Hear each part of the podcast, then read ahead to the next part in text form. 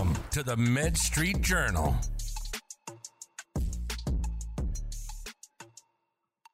Hello, and welcome to another episode of the Med Street Journal. My name is Rodney Hu, and today I'm joined by another very special guest, Mr. Tim Washburn. He is the Chief Clinical Officer of Electronic Caregiver, and they're a cool, innovative company that's coming out, and they have digital health products that are modernizing care. And so I'm excited to have Tim on and allow him an opportunity to share his story and what they're kind of doing in the healthcare industry and how they are pushing the needle. So, with that being said, Tim, welcome to the podcast. Thank you, Rodney. It's a pleasure to be here. I appreciate you taking the time to chat with us. Oh, so yeah, why don't we just jump into it? Why don't you give people a brief background of who you are and kind of how you got into healthcare? Sure. So, uh, I've been a registered nurse originally from upstate New York for almost 30 years now, done quite a lot of different types of jobs in healthcare, including uh, well over a decade in leadership positions. I actually originally got into healthcare um, from making car batteries. Uh, back when NAFTA was a thing, I was in an automobile battery manufacturing facility in Vermont. NAFTA came along and it, it ended my job there. And I leveraged the opportunity to get into healthcare uh, because my first wife had cystic fibrosis. So I had a lot of experience uh, and just decided to formalize that when the opportunity came up. So that's how I got into healthcare. Nice. And so right now you're the chief clinical officer of a company, Electronic Caregiver. Um, so give a brief background on that company and kind of what you guys are doing and what is your guys' main focus? Sure. So Electronic Caregiver was founded by a fellow named Anthony Dohrmann uh, back in 2009. Our focus has always been on the safety and health of individuals. Originally, uh, a lot of our work was aimed at a, a basic product, an entry level product that provided personal emergency response, medication reminders, some other unique things in the home care space, in the telemonitoring at home, that is, of folks. And so over the years, there was there was a plan around bringing different levels of technology. Uh, Premier was our first. Uh, the one that was released uh, almost two years ago now is Pro Health. That's the one that has both the personal emergency response as an option as well as telemonitoring capability related to vital signs, as well as surveying and some other components that really are a next step up. And of course, the, the, the next product coming out the end of this year in beta is Addison, the virtual caregiver. Our focus has always been on how do you maintain someone safely in their home so they can stay there as long as practical. And we minimize not only the human cost of avoidable issues with aging, but also the economic cost to both individuals, their families, and their country. Roughly 3% of the United States can afford home care and home health. A lot of our technology is designed to be that, that stopgap. So you may still have those services, but with our technology, you can now help monitor that loved one at home, all the way up through Addison, which is that virtual caregiver I mentioned. Nice. And so you bring up Addison, and as I was doing research on it, one of the cool things that really stuck out to me is that there is an actual like 3D animated character caregiver who's like handling the interactions. Can you kind of speak on that? Like, how did you guys come up with that idea? What? Sure, sure. Thought process. Yeah, yeah. the The idea was again along the lines of maintaining folks in their home as long as possible. What we recognized is the first two products um, really the, the entry and the middle one, uh, Pro Health, really good at managing certain tasks. Addison came about because the simple the simple idea was you can't fall in love with a speaker grill, right? So if I'm a if I'm someone at home, in order to impact health behaviors, engage, you need something folks can relate to. So Addison, that 3D 3D virtual caregiver, she was designed to not only interact but to interact by voice, to have an, an embedded RealSense camera so she can watch you take medications or she can watch you your gait and sort of see if there's any potential issue. Really, the concept of how do I go to the next level? Addison, the virtual caregiver, with her special speakers, with her special RealSense camera, and all the functionality you can gain when you start assessing or monitoring folks, more than just verbal interactions, but actually watching them do a physical therapy routine or watching their gait, watching them get up out of a chair and seeing if there's a change over time. all sort of autonomously, all passively through that device, and to really do the other thing, which is to connect with the care team in meaningful ways. One of the big problems in healthcare, I know we're going to get to this. One of the big problems in healthcare is there's all kinds of data now. So, really, providers who become overwhelmed with data. What they really want, what they really need, is real time actionable data that can be customized in a way. So, if you have a given client or patient who's having an issue with gait, you don't need to know every day they're normal. You want to get notified when there's a change that could represent a potential problem. So the promise of Addison is really along that journey, continuing with real-time actionable data, but adding this, this next level interaction with the camera and the speakers. It, it's really the concept of how do we go from good to better to best. Addison will be best. Our current products are better. We, we look at it in that in that fashion. Ah, nice. So she's kind of she's the upgrade. She's the next level. She is, yeah, nice. yeah. It's really cool. Absolutely. So it's not just the monitoring and the data collection, but it's being able to analyze those results in real time and connect them to somebody right. needed right? Yeah a lot, a lot of um, folks misunderstand the concept of technology and health and, and a lot of companies focus on i'm going to create this thing to replace this service. And uh, you know a nurse for a very long time right almost 30 years i think that's the wrong approach. Electronic caregiver that's not our approach at all. We we look at this from the continuum of care perspective and we acknowledge we, we we embrace as a matter of fact all those services that are provided by humans that are necessary you're never going to have a box that's going to cook your mom a meal right so, so what you want to do is leverage technology across that continuum to really fit that client's needs wherever they are. We look at all of our devices really as a platform as a service model. So you may start out with Premier being a good device, it's the right technology for you. And then as your needs change, as maybe you start developing chronic illness, maybe it makes sense to move to the Pro Health. It's the same basic ethos, it's the same back end management. We get the data, we apply logic to that data, and we're able to notify. You can fill in the blank on any of that. But as your needs change, we want you to be able to stick with the same company you know and trust, stick with the same basic platform, but change that interface, go from Premier to Pro Health all the way up to Addison. And that's what's so exciting about Addison. You'll be able to do things with folks that have Alzheimer's that you can't do with just a voice interaction. You need that, that touch screen, you need that interactive voice you need some of the functionality. But our goal is not to create a single piece of technology. Lots of people do that. We want to, we want to create a continuum of products that really fit along the continuum of care so that whatever you need, you're able to get that from one from one company or from our company, which has a lot of partners, you know, physicians that do telehealth, we partner with them. Um, lab testing, if you need it for COVID, we have partners that can do that really the goal is not to create seven different things for a doctor or a private individual to have to weed through, but instead work with us and we'll help create the right system for you that combines the technology and some of those medical services, partners with home health, home care, whatever that is. We can work with you across all of those things. But for you, you don't want to have to shop seven different services.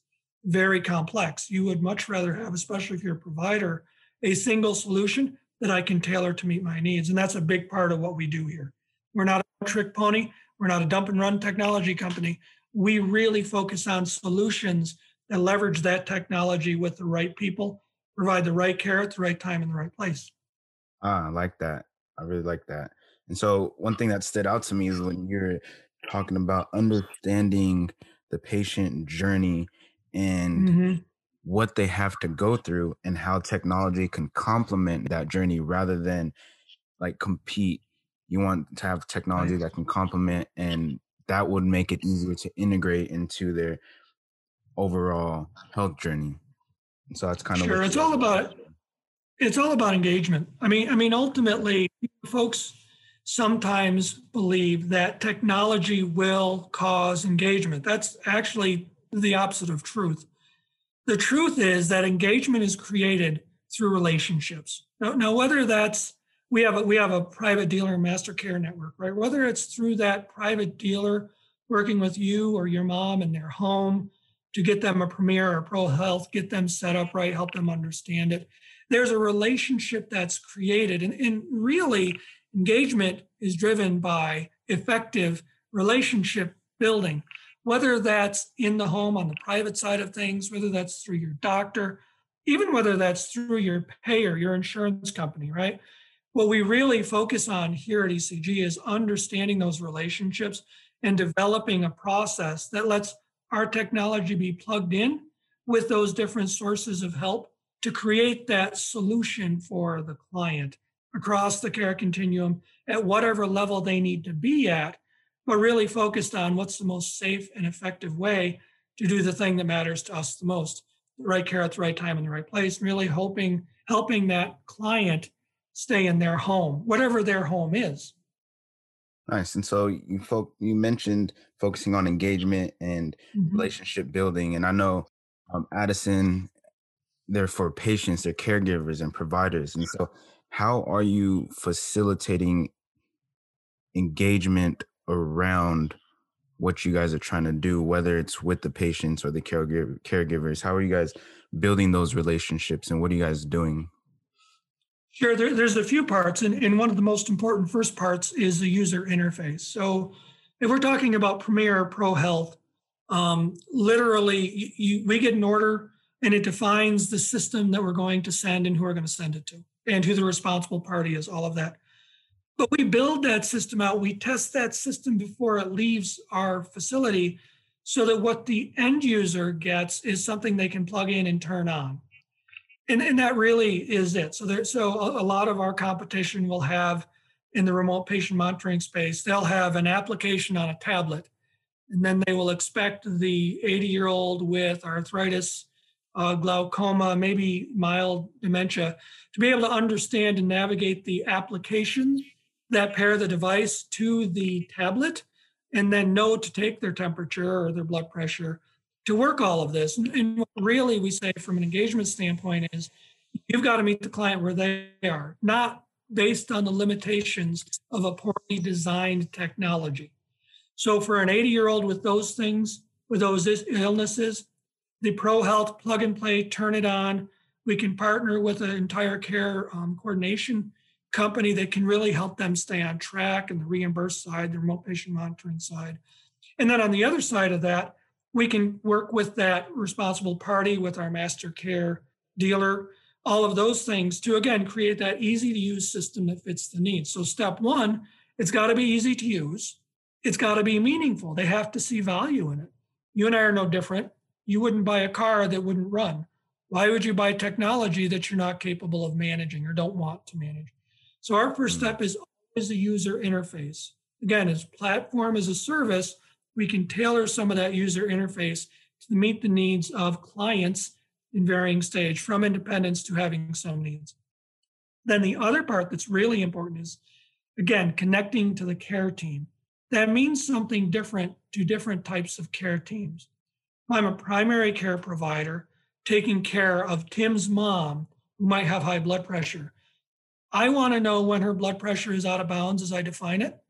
I do want access to all the normal data if I want to see it. But what I'm really worried about is catching it before the train goes off the tracks.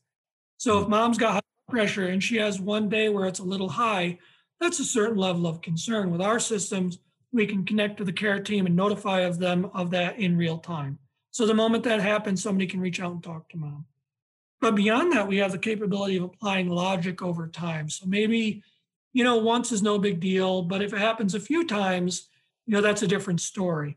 Or if it's a CHF, congestive heart failure patient, and I'm monitoring weight, if the weight goes up 2%, that's different than if it goes up 5% over a given time frame. So when we talk about real-time actionable data, most companies can't do this. We can and intentionally do do this we build in the ability to customize based on a given provider's expectations and the care plan for that patient. So you combine the user interface with customization, allows you to create an actual safety net, if you will, for that client. And you're not oversaturating anybody with too much to do in terms of managing the system or too much to manage in terms of data fatigue. We really combine those and make pertinent to a given customer and a given client. That's really our secret sauce, frankly. Nice. I like that. You guys have like a perfect mixture of technology and having people being able to analyze that data and step in when needed. But right. being able to simplify technology, I think that's actually super powerful, especially when you're dealing with healthcare and like majority of the patients are maybe older. Like the learning curve for them to learn new technology is going to be a lot steeper than the average. Sure. Sure. We, we have an adage here. We like to hide our technology behind the functionality. Mm. So think about it based on what I need intuitively, my system should work like that. And it, you know, full transparency, it's not over overly rocket science like. You know, if you were to go to a doctor and say, Doctor, would you like a thousand blood pressure readings, or would you like only the five that are out of bounds amongst your thousand patients? Of course, they're going to say, Tell me the abnormal. So if, so if you think about it from that perspective, it's about augmenting and streamlining that connection, not about replacement. Thank God we, we do not. There are companies out there that are claiming AI will replace doctors. I'll be retired well before that happens. And personally, I believe that's never actually going to be effective. And, and that's another topic. Happy to get another blog with you on that if you want to. But, but the concept really is not replacement, but augmentation and right sizing or aligning healthcare and technology with incentives on, on the payer side to create a really economical, sustainable healthcare model that puts patients and outcomes first while still maintaining a robust healthcare system that has hospitals available when you break your leg. Hmm. Nice. And so, kind of segue into the next question that I was kind of thinking about is because you have like you mentioned, a lot of partnerships. You have multiple products. You've done a lot of research in this space. And so, from your point of view, what sort of trends are you noticing in the industry? Where do you kind of see the industry going right now? Well, you know, uh, the COVID um, the COVID nineteen crisis really spotlighted and I think accelerated a really important change culturally, and that is around the acceptance of telehealth. Uh, telehealth uh, is really defined as both telemedicine, a physician remotely interacting with a client, and telemonitoring. And our equipment falls into that latter category. That is technology in someone's home that can gather certain information and efficiently share that with the care team. So, one of the big trends that we've seen is necessity has driven us to really be accepting of telehealth in ways we weren't. And so that's a big trend. I think the other big trend is the concept of, of ownership. So it's been said for years that uh, patients need to do a better job of taking ownership for their care. Well, I would argue with you that if the system is set up to require Tim to wait in a waiting room for two hours next to the other 14 people who may have any number of things wrong with them, including potentially COVID, that you, you really can't say that engagement is all the fault of, of patients not being willing. The fact is, systematically, we've set up a very expensive system with some real barriers around transportation, around convenience. The trend now is to really say that the consumer driven age, which had started, has been really accelerated with COVID. And now, because I can do telehealth and my insurer will waive the copay, for example, now suddenly I start to look at telehealth and my options from, from a primary care perspective much more broadly. And so I think we're definitely seeing that sense of two hours in the waiting room. No, thank you. You know, that was my great grandfather's health system, and I don't want that. I think that's the biggest change. I think another big change is just around the whole concept of data management and technology's role in general.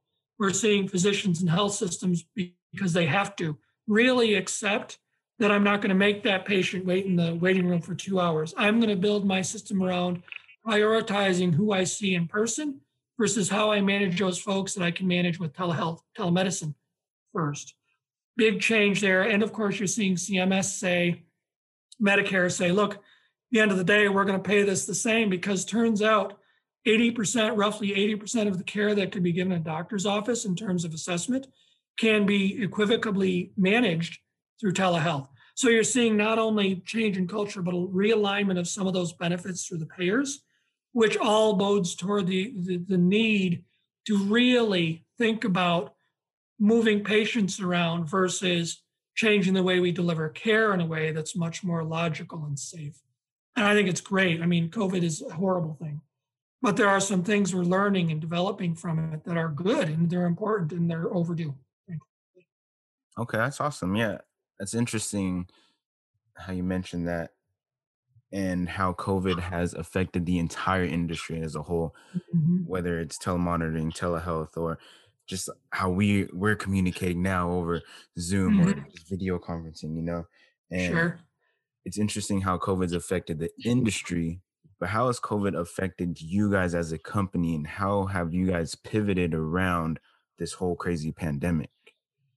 Yeah, you know, there there's a there's a good question. So back um, back when COVID first hit, um, we had already we decided actively to provide our client our our sorry our staff with the Pro Health, and the idea was we we we sent out a survey. We allowed them to take their temperature, and using logic that we just had baked into our system, supervisors could get notified if Tim uh, had a temperature or if he had some issue with, you know, not feeling well. So we actually deployed our technology using Pro Health, and since then have created a few other products specific to this space around the very simple concept of if I were to have someone at home and they don't feel good, there are certain individuals that need would need to know that. In the case of us as an employer, we need to know that about our employees. We also have the ability to wrap in telehealth. We have we have our own partner uh, where you can get a physician 24/7 via phone. So we basically created this package, this process, this protocol for all of our employees. We pre-screen them at home. We give them access to a doctor, no cost to them. You know, it's not like they have to pay a copay. They can talk to a doctor. It's included in the subscription for them and up to seven family members. I mean, we really went out to the whole what can we do to keep you home and know if you have an issue before you get to our building? So this is all day when everybody said, oh, we'll just check, check their temperature at the door, which we now know is a late or never sign. So we're well ahead of the curve on it. We've been doing that since February. I mean, this is not new to us. Nice. And fun fact, uh, the number of positive COVID cases in our employees that actually got to work, zero. Nice. Zero. And that's because we've had lots of employees or I should say, some occasions where someone hasn't felt well or they're running a temp. And we incorporated knowing that into an HR policy where we would pay to get them tested. So there was no risk they would come in. Now we've taken that same ethos. We actually have a few new products that are a little different than our standard. They're web app based products where we do the same concept. Imagine if you want to go to a concert. We have a product where you can subscribe. It's called Addison Pass you can self-report your temperature, you can answer the CDC questions, and you can actually get a pass, a scannable code on your phone. And we can we can set that so you need one or two or three or seven or 14 days of no problems, no known problems before you get the pass, the actual scannable pass.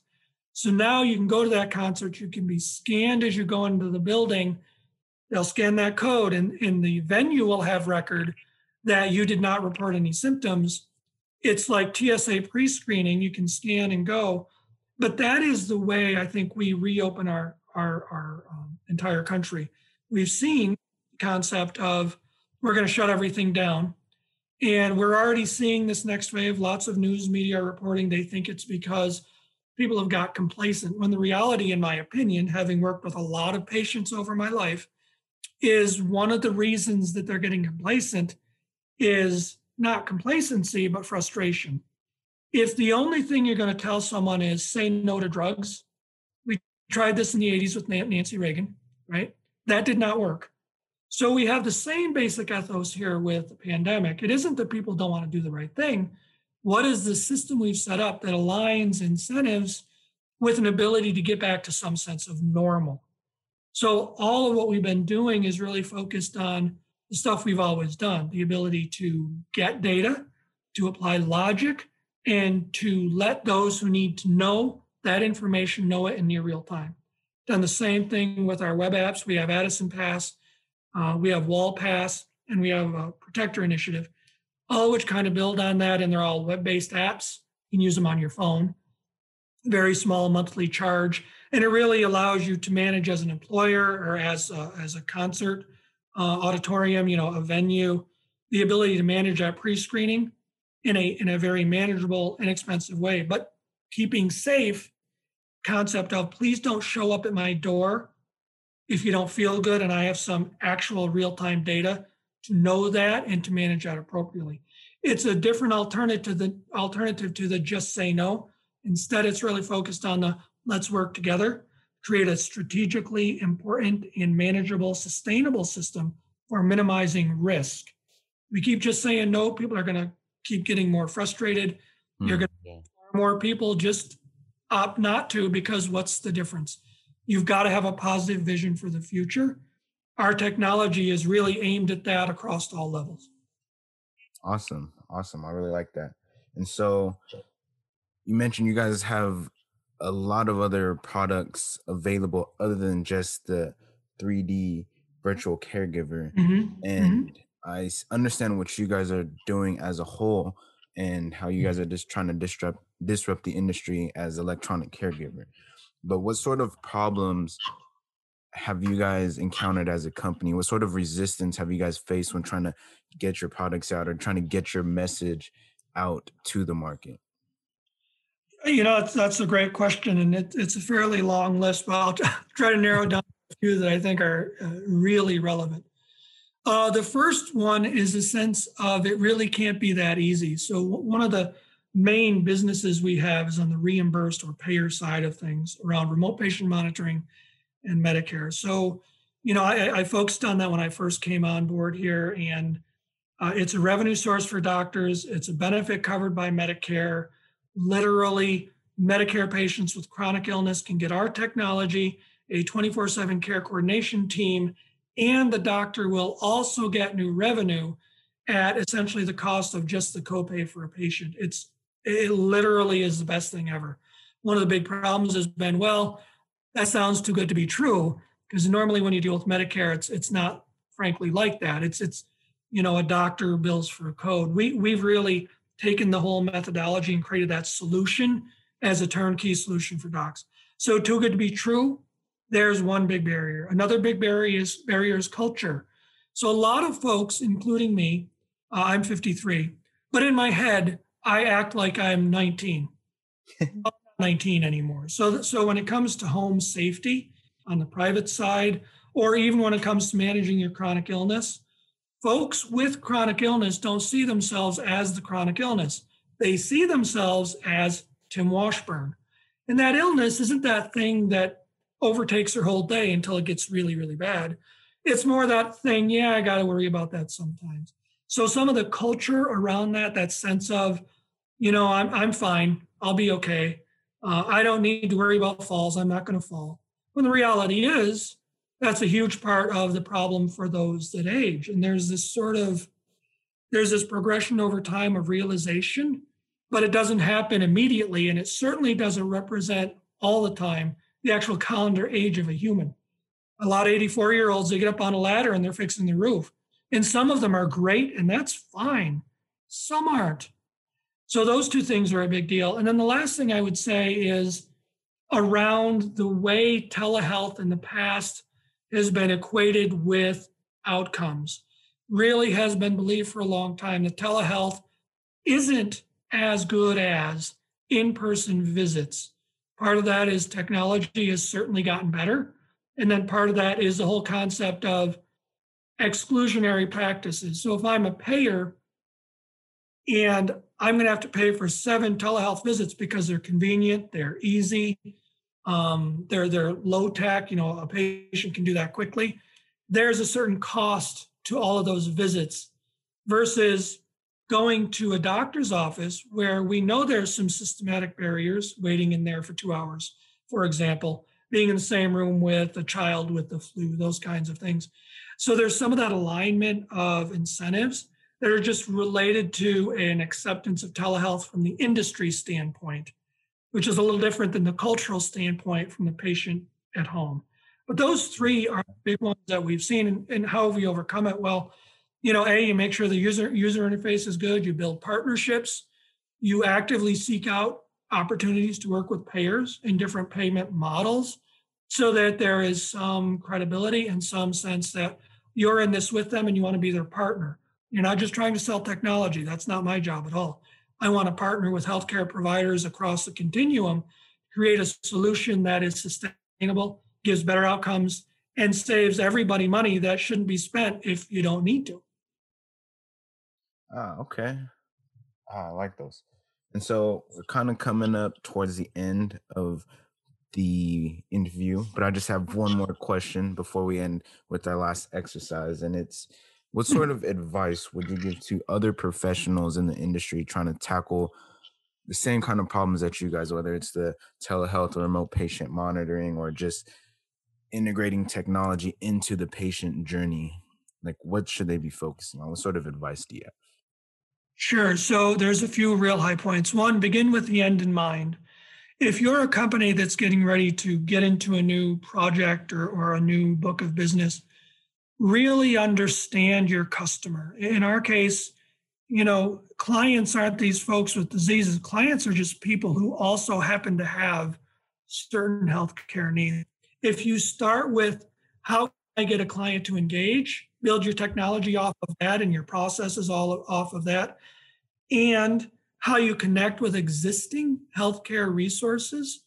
You know, begin with the end in mind and work your way back. It's it's again, it's it's not rocket science. I'd love to tell you I'm the smartest guy on the planet, but I'm not. I, I've just I've been on all sides, and that's how I think, and that's how most people think. Be agile, be adaptable. You know, the coronavirus is a really challenging thing. And what we expected to happen, most of us has. We now see another uptick. There's lots of reasons for that. We've got to be adaptable and learn from our mistakes. So if we're not going to present a way to do pre screening and a way to effectively open up strategically, safely, we're going to see, I think, a massive increase. People will just stop trying. There's no positive vision for the future.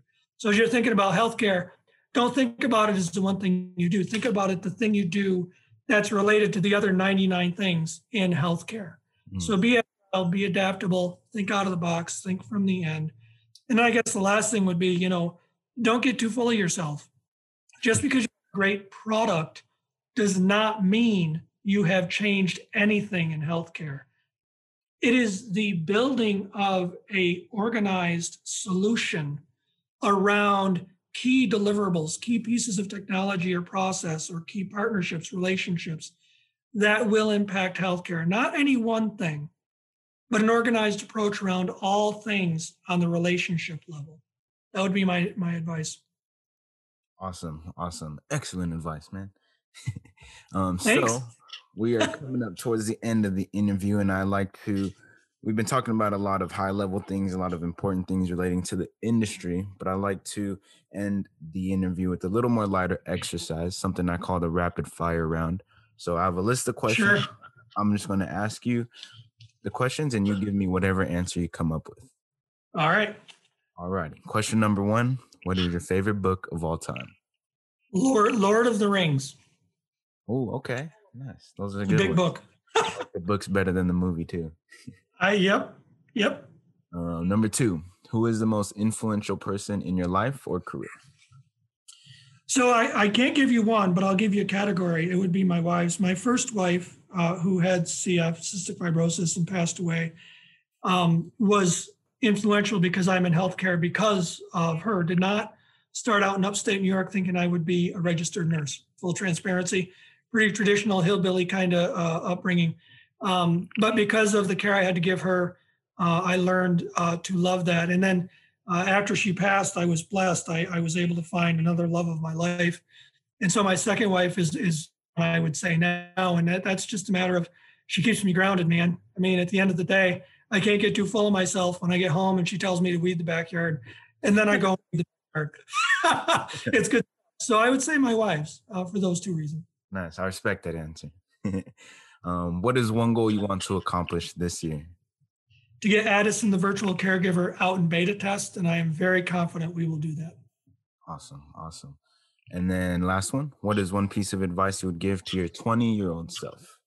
oh, wow. Um, I think it would be stay focused. You, you know, as, as you get older and you, you get a career, in my case, and you're focusing on different things, there's this this tendency to believe that whatever wherever you happen to be is is the end or, or you know just stay there um, staying focused on not just accepting a job but really on expecting uh, and participating in the change you wish to see in the healthcare system in my case that is absolutely necessary that would be my advice i think that i came to that a little bit later in the last five or six years i've really focused on making a change systematically taking ownership for that beyond just my particular role or job.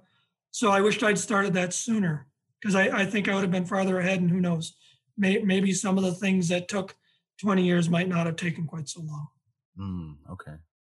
Excellent piece of advice. I think that's the perfect way to end today's episode. Tim, I just want to thank you again for just jumping on, taking some time out sure. to share your knowledge and what you're doing over at um, electronic caregiver and what you guys are doing with Addison, the virtual 3D caregiver. That's pretty cool. And all the other amazing products you guys are putting into the digital health market. Um, and so I just want to say thank you. I've, I learned a lot. Awesome. Well, thank you for having me. Give me a call anytime. I, I love to teach and I love to have these kind of talks. They make a difference, I think. Yeah, definitely. And so, um, speaking of that, where can people learn more about what you're working on and how can they connect with you? So we have a website, um, uh, ECG, I'm sorry, electroniccaregiver.com. Um, you can go on there and learn all about us. Uh, our number is 1 833 ECG Life. Um, and certainly, you know, you can you can always reach out to me. Uh, my email is uh, T as in Tim, and my last name Washburn, word wash, word burn, at ecg-hq.com. And, and any of those methodologies, we'd love to talk with you. It's easier than you think. You can make a difference a lot easier than you think working with us, and we'd love to hear from you. Awesome, awesome. I'll be sure to include those links in the resources below. Um, but other than that, thanks again for coming on, and I'll catch you guys on the next episode.